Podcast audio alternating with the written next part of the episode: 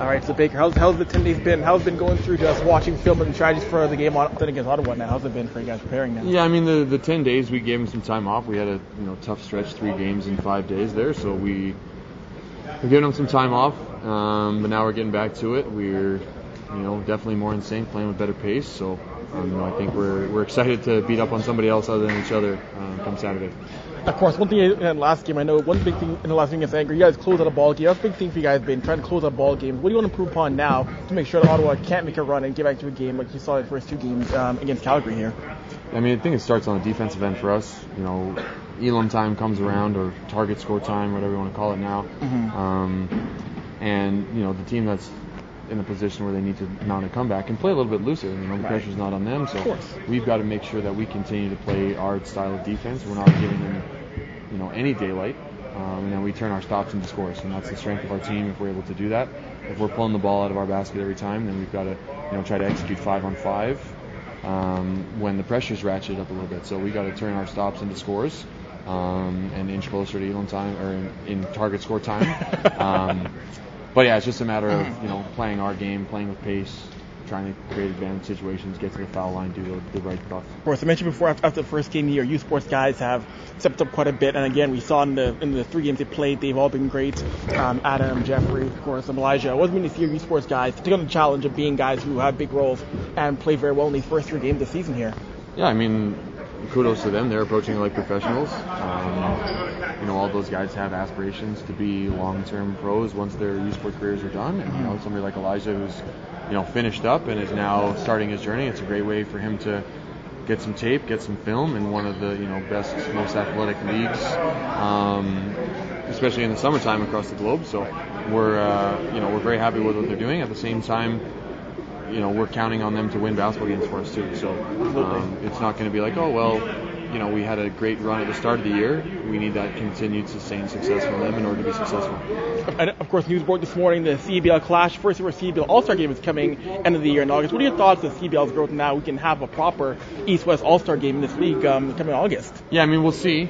A lot of guys I feel like are going to be reporting to training camps overseas during that time, so we'll see who's available to play. But yeah, I mean, with such a compressed season, it's always tough to add more things to the schedule, but, it's an exciting development. Let's just hope it works out. Awesome. Thanks, Jordan. Yeah, thank you. Sir. Cool. All right, Brody, I know for you, your seasons are always very long. Of course, playing in Europe and coming back here. So you welcome a 10-day break. No, trying to rest recover now, earlier in the year now, Brody? Definitely. I mean, it was a little bit of a rude awakening for my body to get back into those first few games there, because I did take some time off after getting home from Poland, and probably could have done a little bit more, but it's tough because you go over there, you spend 9 months, and you're beating yourself up week to week, and so as soon as you get home, you get that home cooking, and you get a little bit of rest in your own bed again, and you see your family, and it's like, all right, like I need to give my body some time. Yeah. I mean, the turnaround was quick, though, and so then being able to get back out here and try to get back into the swing of things for the first 3 games there, it was necessary, but it hurt, to be honest. And so they managed this little break between games pretty well, and we had some time off to sort of recuperate our bodies, just get settled into the city, kind of situate ourselves, and definitely welcomed it. But now it's going to be an exciting kind of stretch here, because pretty much for me, we're pushing through till early July. I'll miss a game, so I'm just trying to really just keep my eye on the ball. Next game, see how we can kind of turn things around here for a little bit of a stretch. We need a couple of good weeks and we're good to go. So.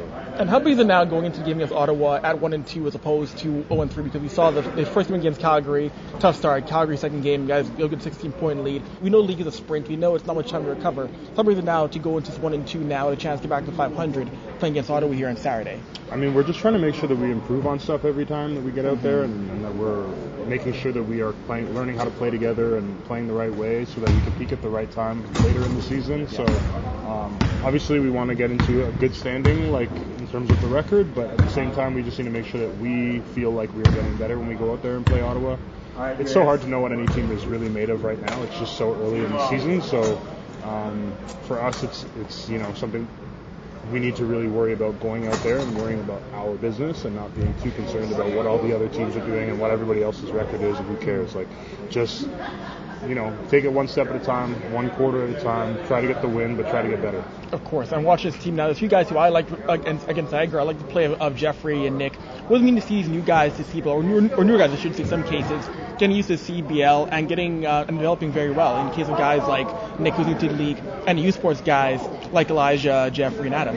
I mean, for Nick, this guy's an experienced player. He's been around, so obviously we knew he would assimilate pretty quickly and figure out what he had to do to be effective, and so to see him kind of play that way in Niagara was really nice. Mm-hmm. And I think one of the strong sort of suits of the league is the young guys.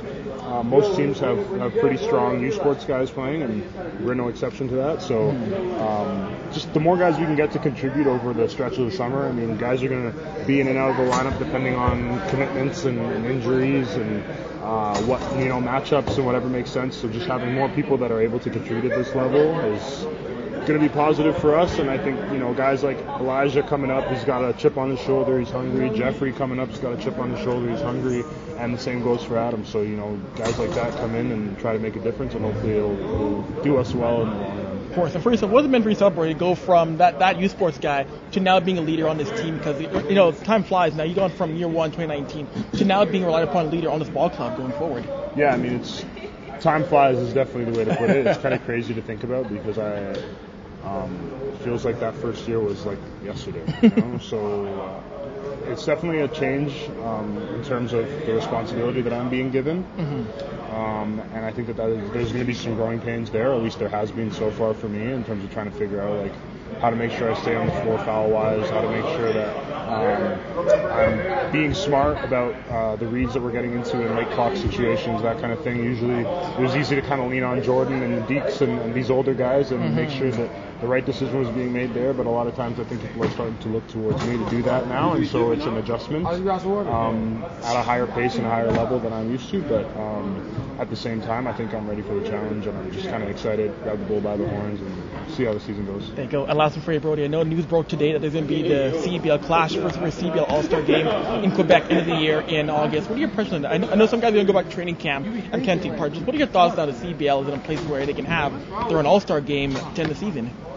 I don't have many thoughts as we stand right now. I don't know who's going to be still around in Canada in August, but I guess we'll find out on the 26th. Fair enough. All right, buddy. Appreciate you. That's it by the course, man.